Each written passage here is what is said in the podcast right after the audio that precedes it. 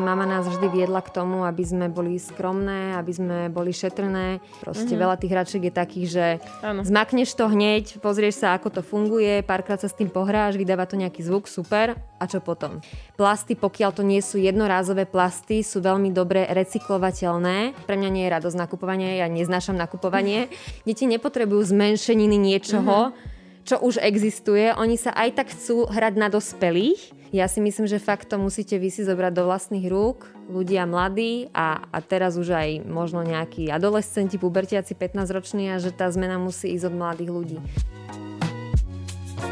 Svet dva bodka nula o prírode z Babsi Jagušák. Ahoj, ja som Sima. Ahoj, ja som Slavo. Vítame vás pri našom podcaste a pevne veríme, že vám to veľa prinesie. Ok, Babsi, takže uh, ahoj, vítame ťa tu. Ahojte, Senica, Seničania, moja crew. Sme veľmi radi teda, že si prišla, že si prijala pozvanie. Zavolali sme si ťa tu vlastne kvôli tomu, že sa teda venuješ udržateľnému životnému štýlu a vlastne to je tá naša, to tém, tá naša téma, to gro, ktoré my chceme vlastne spolu v týchto podcastoch rozoberať. Teším sa, ďakujem za pozvanie. Ďakujem. Sme radi, že si tu.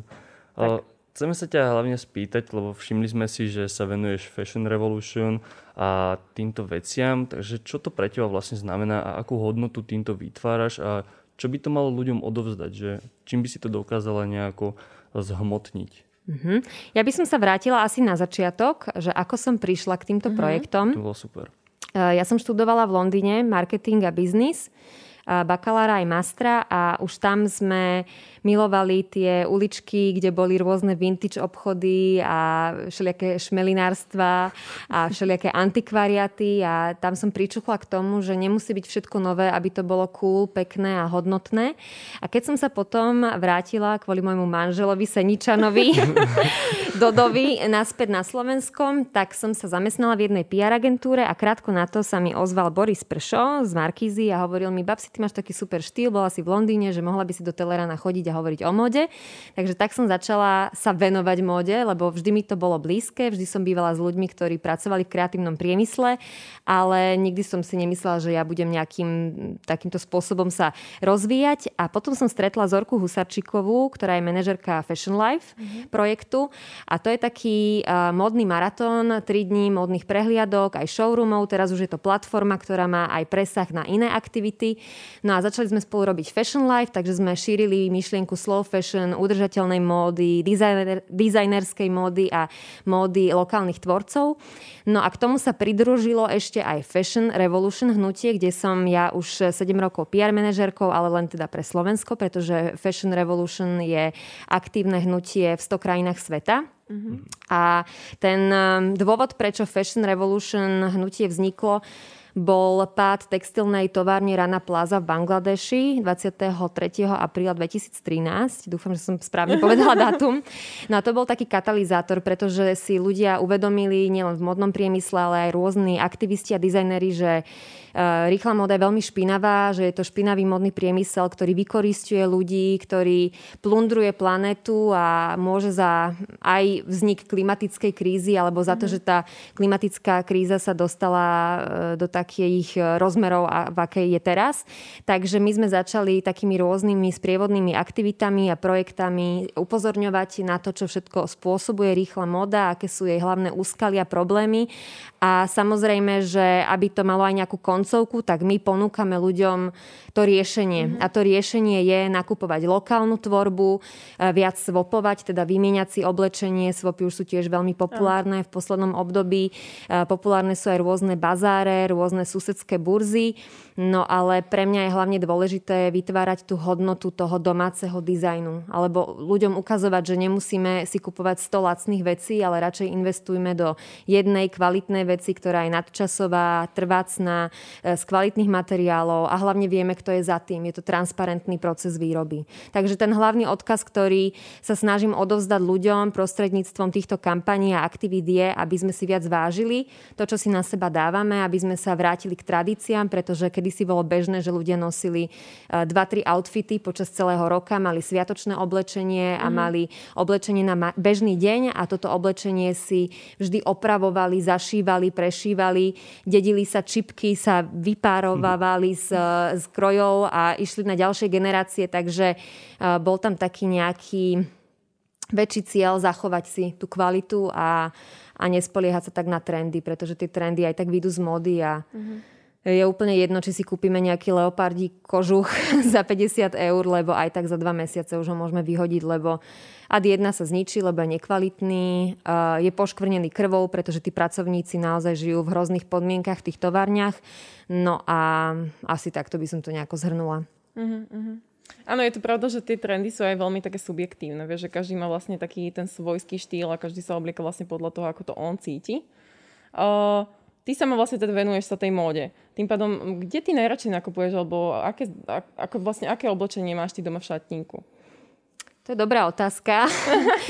No ja už som momentálne tak ďaleko, že nenakupujem skoro vôbec. Mm-hmm. A tým, že pracujem v mediálnej branži a v módnej branži, tak ja si oblečenie požičiavam.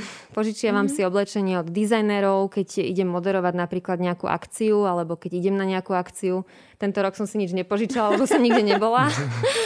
A, a čiže veľa si požičiavam oblečenie a keď si kupujem oblečenie, tak ja nie som úplne zastanca toho, aby sme prestali nakupovať v obchodoch s rýchlou modou, ale keď už si tam niečo kúpim, tak je to netrendová vec. Je to kvalitná nadčasová vec a sú aj obchody s rýchlou modou, ktoré ponúkajú udržateľné materiály alebo kvalitné vypracovanie, takže ja nie som radikálna v tomto, mm-hmm. ale tá moja spotreba je minimálna. Fakt na minime a mám kapsulový šatník, čiže mm-hmm. ja už si dokupujem úplne konkrétne veci, ktoré vynosím a ktoré už nie sú dobré, čiže nikdy nejdem nakupovať len tak z plezíru, že teraz idem si urobiť radosť, pretože pre mňa nie je radosť nakupovanie, ja neznášam nakupovanie.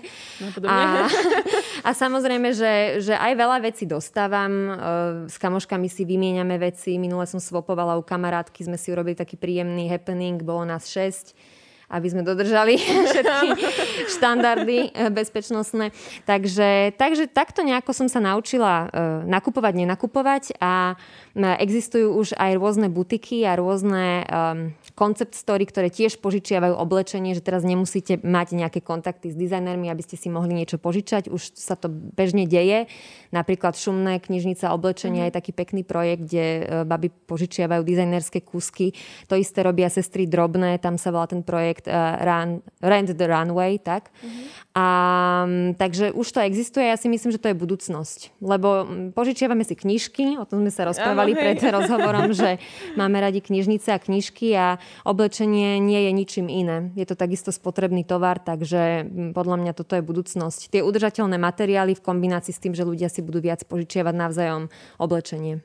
Mm-hmm. Možno, že to je ten komfort, čo tých ľudí vedie k tomu, že teraz môžem ísť a nakúpiť si tónu oblečenia, nikto mi nepovie nič, ale tým, že to produkuje toľko odpadu a má to taký dopad na našu zem, tak je veľmi dobré, že sa tomu ľudia začali venovať a viacej do hĺbky s týmto všetkým idú.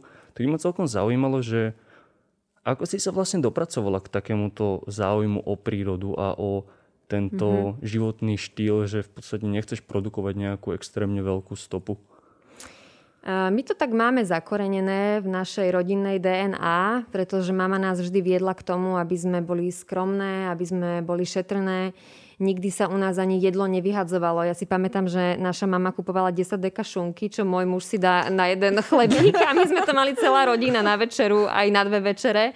Alebo sme boli niekde na dovolenke a štyria sme si dali jednu pizzu, takže každý mal, povedzme, že dva tie mm-hmm. plátky, že nikdy sme sa ani nejako neprejedali, nikdy sme veci nevyhadzovali. A možno to mm, súvisí aj s tým, že uh, starých rodičov som mala na dedine, oni mali svoj vlastný kompost, uh, ich susedia mali kozy, kravy, vedeli sme si akože vybartrovať rôzne veci v rámci dediny mm-hmm. a naša babka má ešte stále takú rolku, kam si odkladá celofán, keď príde od mesiara, tak ona si to takým vechtíkom utrie mm-hmm. ten celofán a nie aby si kúpila potravinárskú fóliu, ona si proste všetko akože recykluje a upcykluje, čiže ja som to videla u nás doma, mama nám šila oblečenie z padákoviny, lebo detko bol inžinier v leteckých opravovniach a keď mal nejakú padákovinu alebo nejaký taký zaujímavý materiál, tak ho doniesol z tých opravovní a mama nám z toho šila kombinézy, takže my sme veľmi tak skromne žili. Aj napriek tomu, že sme nemuseli, ale, ale takto sme to cítili. Takže ja som to vždy mala v sebe a preto mne to nepríde ako niečo neprirodzené, pretože vždy sme takto žili a ešte potom som žila vo Viedni a žila som aj s kamarátmi v Londýne a tam sme tiež nemali nejak veľa prostriedkov na to, aby sme si mohli kupovať veci a míňať, pretože ten život samotný bol veľmi nákladný. Mm-hmm. A potom mi prišlo prirodzené, keď som sa dozvedela o klimatickej kríze a o tom, že čo sa deje a do akej jamy levovej sa rútime, tak som si povedala, že potrebujem šíriť tú osvetu aspoň v nejakej oblasti. Ale možno ešte prídeme k tomu, že už to nie je pri tej móde, ale snažím sa byť mm-hmm. ekologická aj v tých iných oblastiach života. Áno, vlastne ty máš dokonca teda aj nejakú svoju základňu na Instagrame, kde máš nejaký teda vytvorený profil, máš tam celkom teda peknú základňu, povedzme si. Čo ty vlastne sa snažíš nejakým spôsobom prezentovať tým ľuďom ten svoj život? Lebo zdieľaš ten teda aj osobný život, ale čo konkrétne z toho udržateľného života ty vnímaš, že tým ľuďom chceš posunúť? Uh, tak ja sa snažím hlavne ich možno motivovať a inšpirovať k takým úplne jednoduchým krokom, ktoré môžeme každodenne zaradiť do nášho života. Nie sú to nejaké radikálne zmeny, mm. nie je to nejaké možno vedenie ľudí k zero waste, lebo tam ja nie som, mm. ani tam nikdy nebudem, podľa mňa, že to sú plní machri, ktorí takto dokážu žiť. Ale, ale podľa mňa také úplne základné veci, ktoré každý z nás si vie osvojiť a nikoho to v úvodzovkách nebolí, ako je to, že si môžeme zobrať vlastnú tašku, keď ideme do obchodu, mm. alebo nebudeme kupovať veci, ktoré nepotrebujeme, alebo budeme kreatívnejšie prístupovať k veciam, ktoré už vlastníme. Ja napríklad nemám ani kuchynské utierky, alebo nemám tie úchytky, že keď vyberáš plech z trúby, ano. Tak nemám tie rukavice, tak ja si zoberiem utierku alebo si zoberiem kus nejaké látky, že ja hrozne veľa vecí doma nemám a snažím sa kreatívne pristupovať k veciam, ktoré mám, aby som si vedela nahradiť to, čo nemám. Takže ja si nesnažím uľahčovať život nejakými ani technologickými vychytávkami. Ja proste snažím sa vynájsť mm-hmm, v tej situácii mm-hmm. s minimum veci, ktoré doma vlastním a mám. A, a tak snažím sa dávať ľuďom také tipy do každodenného života. Nejaké ekovychytávky v rámci kuchyne, ekovychytávky v rámci kúpeľne. Mm-hmm. Nemám kompostér, to je taká mm-hmm. akože ešte vec, ktorú by som chcela asi dokúpiť, ale nemáme na to teraz priestor. Ale veľmi všetko prirodzene. Hlavne si myslím, že človek by nemal tlačiť na pílu. Mm-hmm. A veľa ľudí aj sa tak zlakne, keď začne si čítať mm. o tom, že čo všetko treba na to, aby človek bol viac udržateľný. Ono to vôbec nie je náročné. To je práve, že to, to je to jednoduché.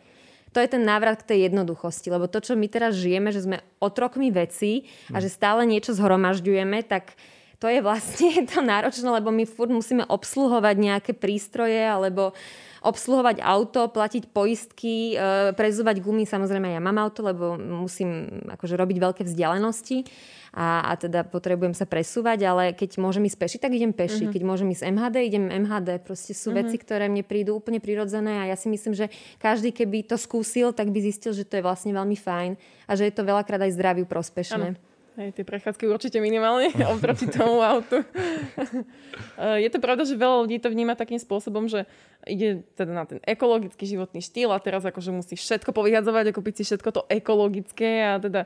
Sú oh, takí ľudia. Hej. A sú aj iné firmy, ktoré to veľmi zneužívajú. Mm-hmm. Aj firmy, ktoré vyrábajú ekologickejšie alternatívy, to veľmi zneužívajú, že zase za tým hľadajú nejaký biznis potenciál, mm-hmm. alebo... zase rozmýšľam nad tým, ako, ako ten nápad speňažiť, takže mm-hmm. treba si na to dávať pozor. Ja som sa minule bavila s Dadou Zvalovou, ktorá má Dobrožrútov v Bratislave, mm-hmm.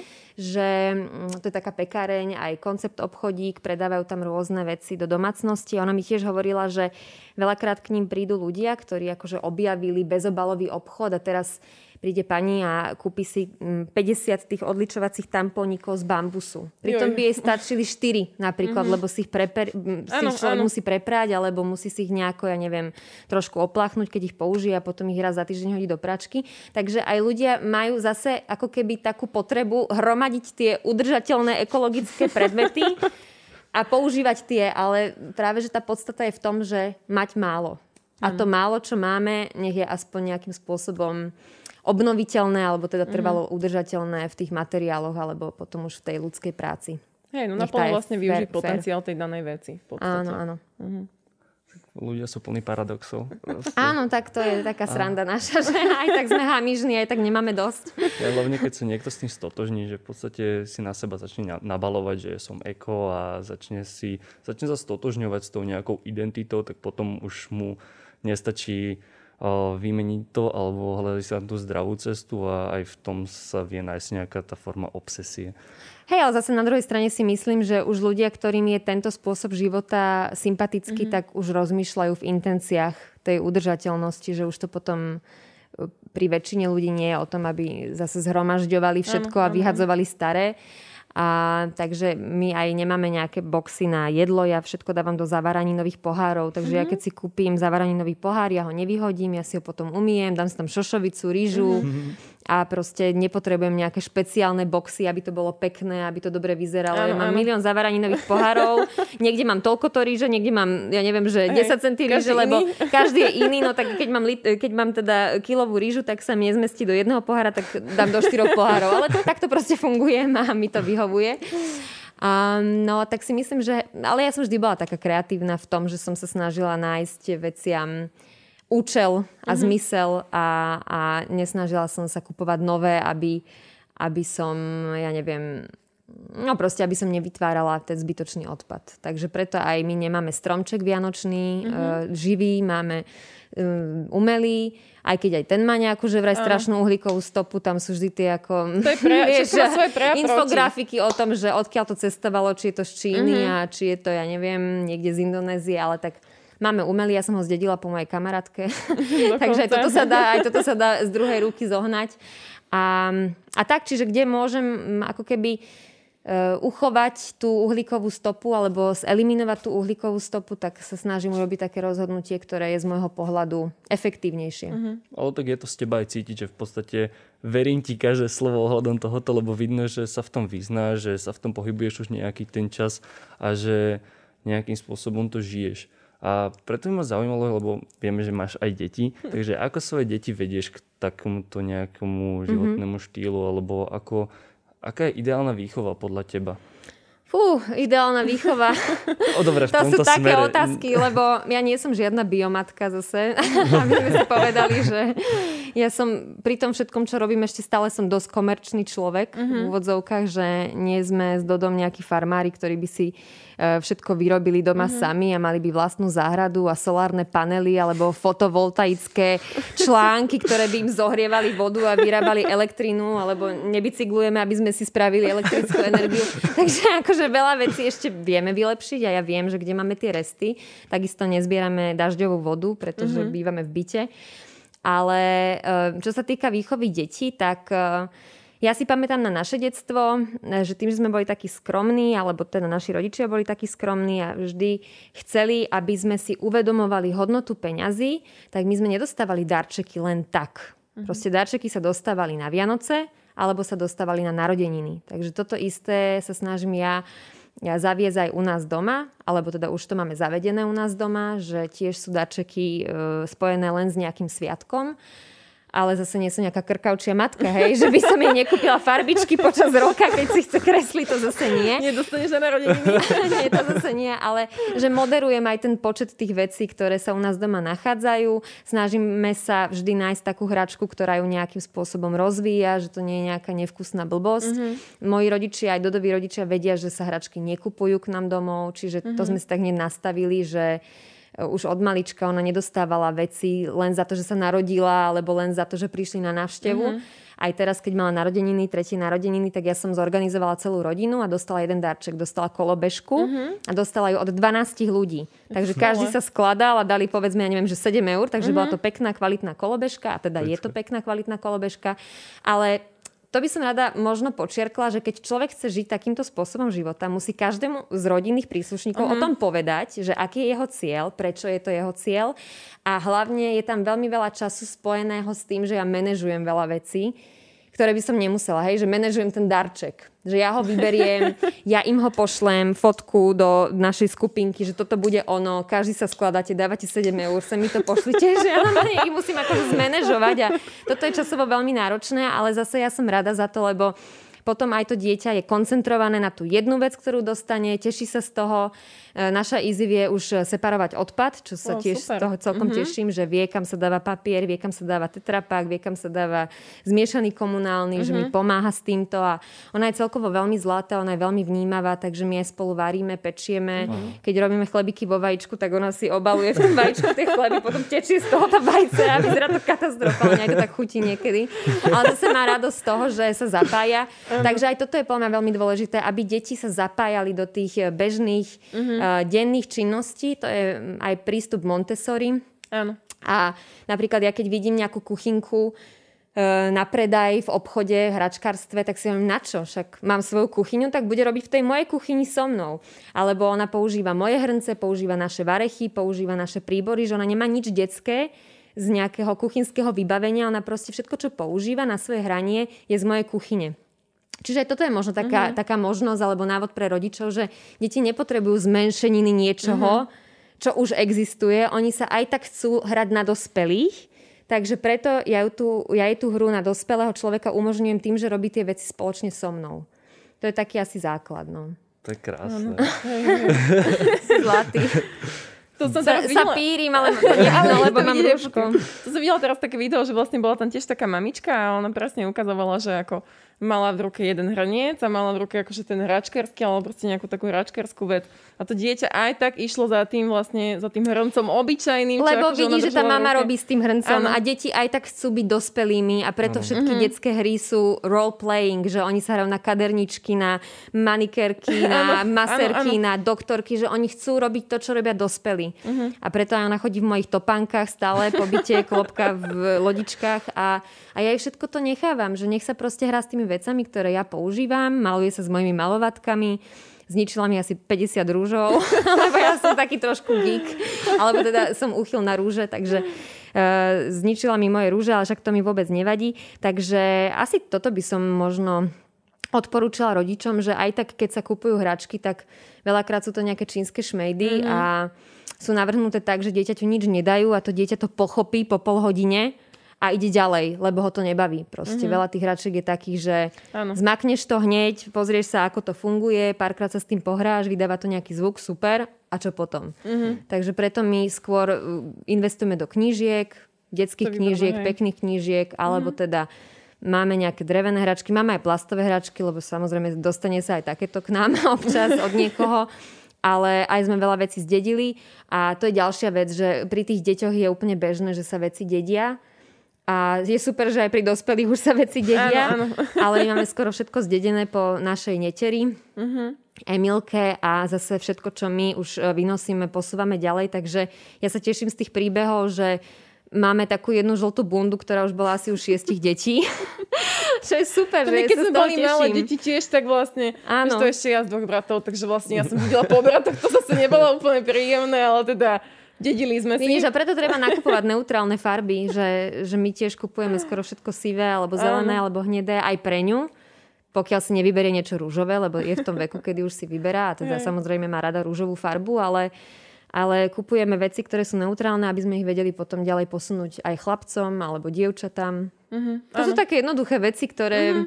na ktoré človek príde vlastnou empíriou, že to dobre funguje.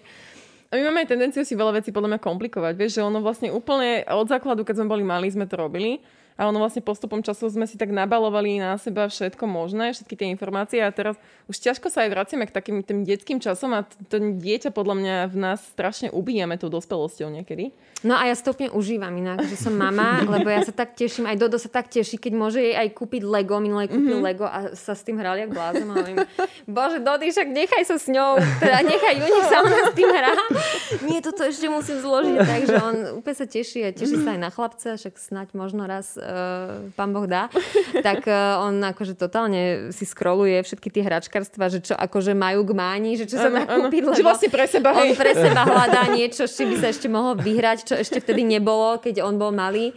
Takže je to také pekné, že áno, mm-hmm. vďaka tým deťom sa vraciame naspäť do detstva aj my a úplne inak prežívame to detstvo mm-hmm. cez tú dospeláckú optiku, ale zároveň ano. Spoločne s tým dieťaťom, takže je to také pekné. No. Mm-hmm. Určite. Ináč, ty si spomínala teda vlastne, že ohľadom tých rúžov, tak ma napadlo, že vlastne, čo sa týka kozmetiky alebo nejakých takých kozmetických prípravkov, tak čím používaš nejaký, nejak veľké kvantum veci, lebo že povedzme si, že teraz je všade na internete, na Instagrame, na YouTube nájdeš skincare rutínou, to, to hey, vlastne hey, o všetkých. desať krokov. Hej, áno, ak máš krásnu pleť, takže či ty máš vlastne niečo takéto, že nejak také prípravky, ktoré preferuješ?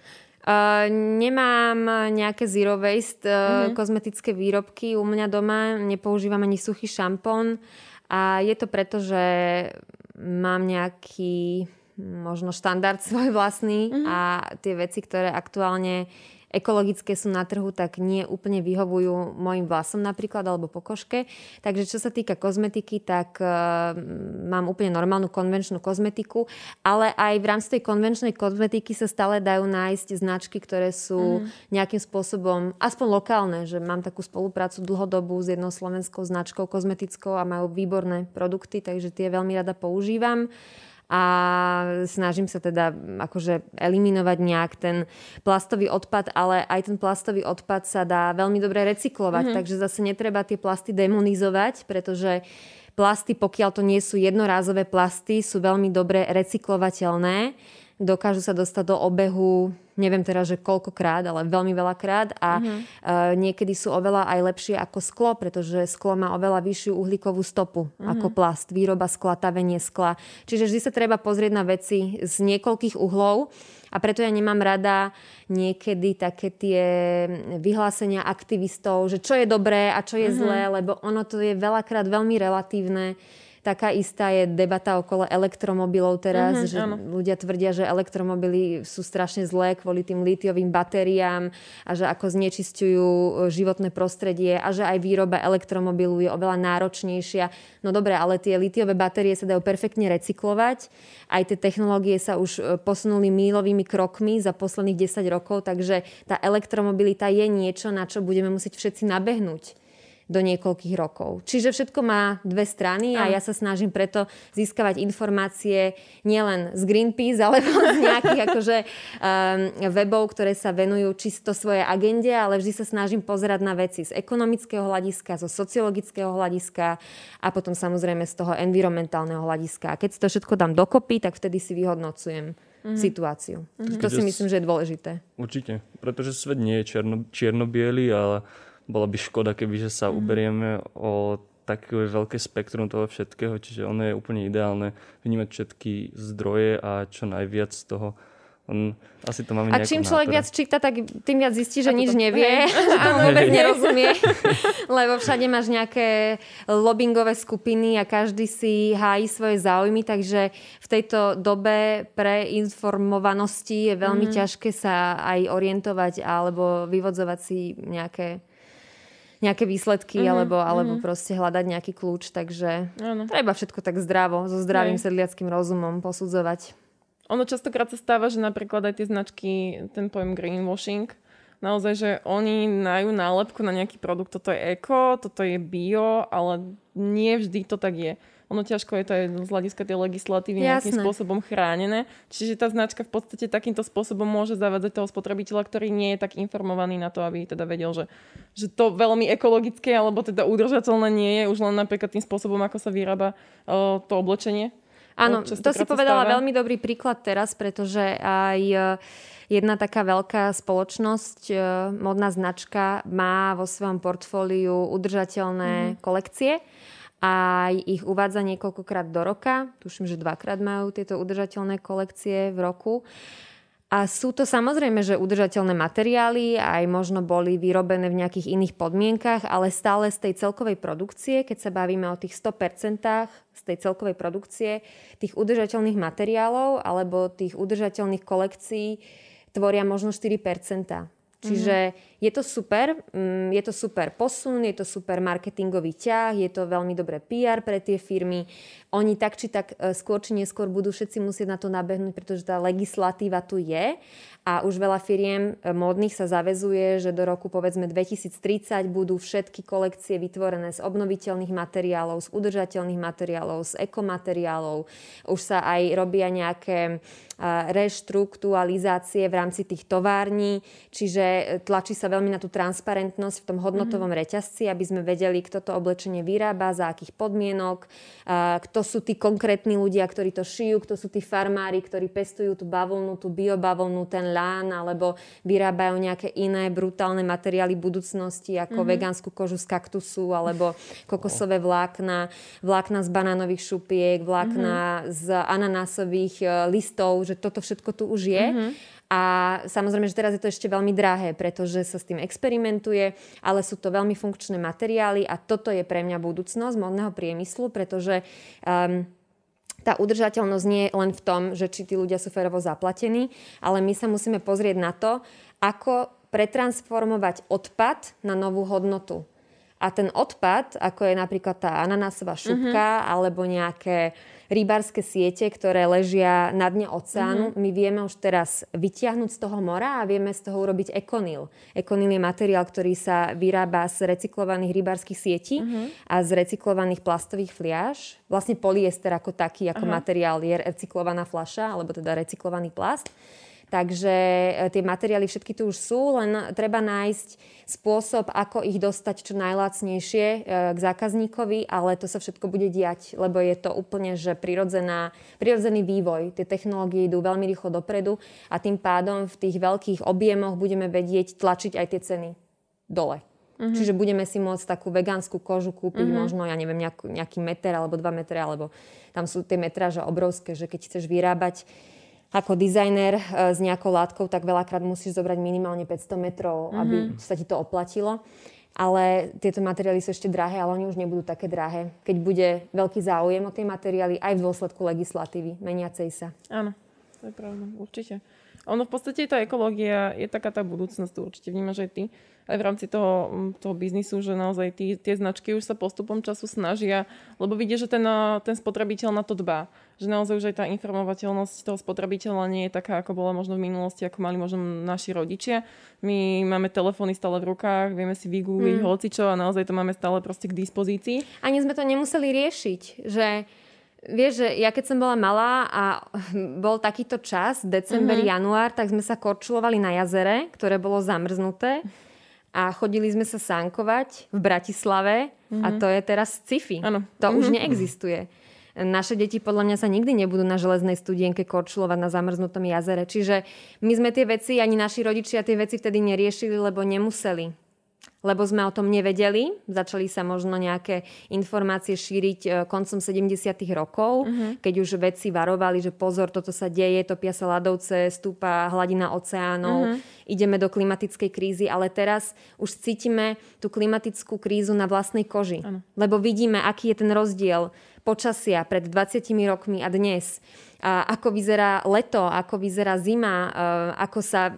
ja neviem, nejaké golfské prúdy vyvíjajú, ako proste oceány sa oteplievajú, ako sa vybielujú koraly, pretože koraly tiež e, boli aj napríklad na Maldivoch v roku dvetisícšesť bolo také obrovské vybielenie koralov, že tam už vôbec nie je nejaký podmorský život. Takže, takže to sú veci, ktoré už teraz majú podobu vo forme fotografií, videí, už sa nás to týka, lebo to vidíme, že sa to deje. Takže preto aj bude sa musieť Uh, ľudstvo pozrieť na to, ako vyrábať veci, aby sme nevytvárali taký strašný odpad a aby sme teda znížili samozrejme aj tú uhlíkovú stopu, pretože práve tieto cé ó dva emisie oteplujú planetu. A keď sa planeta oteplí o dva stupne, tak mm-hmm. sme skončili.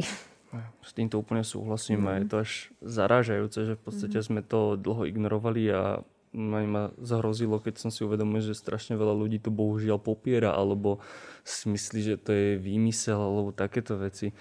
Ale a, zaujíma ma, že čo by si vedela našim poslucháčom alebo divákom odporučiť? Stačí jedna vec, ktorú môže urobiť každý v každodennom živote, kudne aj nejaká maličkosť na to, aby obmedzil svoju stopu. No, nakupujte vedomo. A nekupujte, čo nepotrebujete, len za to, že je to lacné, len za to, že vás nejaký marketingový ťah láka, mm-hmm. aby ste spravili to rozhodnutie. A snažte sa čo najviac chodiť do prírody, lebo keď ľudia majú vzťah s prírodou, mm-hmm. tak im začne byť ľúto, že čo sa ano. deje. Čiže ja si myslím, že aj táto pandémia koronavírusu, ktorá sa nám prihodila, bola dobrá na to, aby sme si uvedomili, že my bez tej prírody by sme tento rok vôbec neprežili. Mm. Lebo to bolo naše jediné útočisko, naše jediné miesto, kde sme sa cítili slobodní, jediné miesto, kde sme sa mohli vyfiltrovať, kde sme mohli nazbierať nejakú inšpiráciu. Ja sa chodím bežne kochať do prírody krásou, mm-hmm. že mňa baví sa pozerať na stromy, na zelenú farbu a alebo len tak si sadnú niekde, opekať si špekačku, že ja milujem mm-hmm. takéto proste jednoduché áno, veci. Áno. A sme si kúpili aj bicykle s mojím mužom, aj tuto sme prebrázdili celé záhorie. Elektrobicykle samozrejme, lebo ja až tak nerada šlapem, že som musela teda uh, si kúpiť elektrobicykel, ale to je jedno proste. Uh, si myslím, že je dôležité mať dobrý vzťah s prírodou, pretože koniec koncov, ak aj sa niečo ľudstvu prihodí, tak tá príroda o sto rokov po našom nejakom zaniknutí ani nebude vedieť, že tu nejaké uh-huh. ľudstvo bolo. Že tá príroda sa vždy z toho dostane. Ano. Že ona si vždy nájde cestu a to vidíme krásne aj na tých, ja neviem, obrázkoch alebo na tých záznamoch, že čo sa dialo, keď padol meteorít a, a keď vyhnuli dinosaury, tak proste tu zostali nejaké cicavce poschovávané pod zemou a uh-huh. zostali tu krokodíly a, a vodné živočíchy prežili a potom z toho už sa všetko ostatné vyvíjalo. Čiže tá príroda si vždy poradí, len my budeme si musieť poradiť. Takže, takže to je taká základná vec podľa mňa. Mať, aby sme mali radi prírodu a keď toto zvládneme a budeme si ju vážiť, tak potom už prirodzene prídu ďalšie veci. Lebo koniec koncov to robíme kvôli sebe. Aj kvôli Presne sebe. tak. A kvôli deťom a kvôli, kvôli vám, že vy ste ľuďom, mladí no. ľudia. Mňa by veľmi mrzelo, keby ste sa už nekorčulovali nikdy v Senici. A, a keby jediné nejaké kozisko bolo v rámci nejakého zavretého hangaru, uh-huh. kde zase do toho ide neviem koľko voltov energie, aby ochladzovalo tú plochu. Čiže čiže takéto veci, ale m, ako, nie som nejaký veľký pesimista, ale už si myslím, že nebudeme mať až tak veľmi uh, ako keby, nie že silu, ale nebudeme mať, že už skrátka sme tak ďaleko a tá uh-huh. klimatická kríza už došla aj tak ďaleko, že my už nebudeme mať ako keby možnosti uh-huh. tie veci zvrátiť mnohé. Ano. Pritom ale tie riešenia sú jednoduché. Len zase sa bavíme o politikoch, o nejakých akože globálnych cieľoch a zámeroch a keby tu fakt fungoval nejaký akože globálny systém na oživenie alebo na nejakú revitalizáciu prírody, tak ono by sa tu dalo veľmi rýchlo všetko implementovať, len tu si každý hájí nejaké svoje vlastné záujmy. Samozrejme sa naháňa za bohatstvom a preto aj Donald Trump bude hovoriť, že nič také ako klimatická kríza nie je a, a bude podporovať ďalej finančne a dotovať um, uhlový priemysel a, a elektrárne a proste ťažbu ropy. Takže tie veci sú veľmi jednoduché. Ja som napríklad minul na Netflixe videla výborný dokument o tom, ako by sme vedeli bojovať s emisiami cé o dva, uh-huh. tým, že by sme sa viac venovali tomu, ako nakopnúť polia, aby, aby mali viac v sebe baktérií, aby tam bol bohatší život, aby uh-huh. sme niektoré polia nepoužívali na pestovanie plodín, ale len fakt na toto, aby oni ako keby uh, vstrebávali cé o dva emisie, pretože tie baktérie, ktoré žijú v pôde, tak majú túto schopnosť. Čiže uh-huh. keby že sme pretransformovali nejaké územia na toto, že, že by oni len uh, vysávali cé o dva zo vzduchu, aby požierali tie baktérie cé o dva a tie rastlinky, ktoré tam žijú, lebo veď oni sa živia oxidom uhličitým, uh-huh. tak by sme dokázali perfektne akože zase sa vrátiť možno späť s tými emisiami o uh-huh, niekoľko desaťročí. Takže to nie sú nejaké náročné alebo uh-huh. finančne nákladné riešenia, ano. Len sa to nikomu asi nechce moc uh-huh. takto globálne riešiť a, a proste určite sú zaujímavé skupiny, ktoré radšej tam budú mať dobytok a ľudia budú zase jesť kila mäsa červeného a, a tak. A toto je ďalšia vec, že, že, že my môžeme urobiť taký nejaký úplne základný krok aj tým, že nebudeme jesť toľko mäsa, že budeme viac chodiť peši. To nie sú veci, ktoré by nás nejakým spôsobom ovplyvnili, alebo by nám v úvodzovkách zničili život, keď si nedáme mm. steak desaťkrát za týždeň. Ano. Ja už vôbec takmer nie jem mäso, alebo teda jem, ale málo.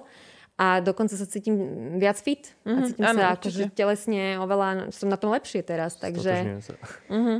takže, takže tie riešenia sú strašne jednoduché, len treba na to prísť. Mm, určite. A on, áno, a určite vieš, že on to je o tom, že veľa ľudí má takúto tendenciu hovoriť, že ja ako individualista nič nezmením a podobne, ale vlastne je to potom aj o tej informovanosti tých ľudí, že mm, ty tvoríš vlastne celú tú spoločnosť. Mm. Takže... Ja práve, že vkladám aj nádej do uh, generácií mladých, do vás, lebo vy ste veľmi zapálení a to nám ukázali aj rôzne pochody, Fridays for Future, mm-hmm. alebo Greta Thunberg, ktorá bola nominovaná na Nobelovú cenu za mier. Takže to sú krásne príbehy ľudí. To, že či ona sa mi páči a to, ako komunikuje, či sa mi páči, o tom nebudem hovoriť, lebo tam mm-hmm. mám nejaké výhrady k tomu, ale ja si myslím, že fakt to musíte vy si zobrať do vlastných rúk, ľudia mladí a, a teraz už aj možno nejakí adolescenti, pubertiaci, pätnásťroční a že tá zmena musí ísť od mladých ľudí. Pretože aj všetky revolúcie, aj všetky nejaké uh, zaujímavé hnutia vznikli vždy u študentov. Keď uh-huh. si zoberieme aj Nežnú revolúciu, to bolo študentské hnutie. To bola študentská iniciatíva, takže uh-huh. ja si myslím, že jediný, kto môže ešte niečo zmôcť a, a kto si to mal, môže zobrať pod svoju kuratelu, sú mladí ľudia. Uh-huh. Určite. O, ja ti teda chcem hlavne poďakovať, lebo naozaj si nám tak dobre ukázala, že o, nemusí byť ten, o, ten nejaký človek, ktorý sa venuje ekológii, vyslovene ekoaktivista, ktorý teda má tendenciu akože všetko, čo je plastové, úplne akože že dehonestovať a, a teda si nám tak pekne akože odprezentovala naozaj ten príklad človeka, ktorý sa venuje udržateľnému životu a robí to, čo je v jeho vlastných sílach, lebo tak by ja to som tak v strede byť. Niekde.